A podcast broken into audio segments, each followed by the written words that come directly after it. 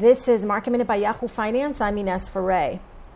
Tesla is under pressure today after one of its largest outside shareholders disclosed it had cut its position on the electric vehicle company, citing portfolio restrictions. At Home is under pressure despite squeezing out an earnings beat for its latest quarter.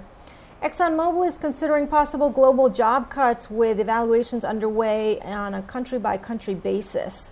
For more market minute news, head to yahoofinance.com.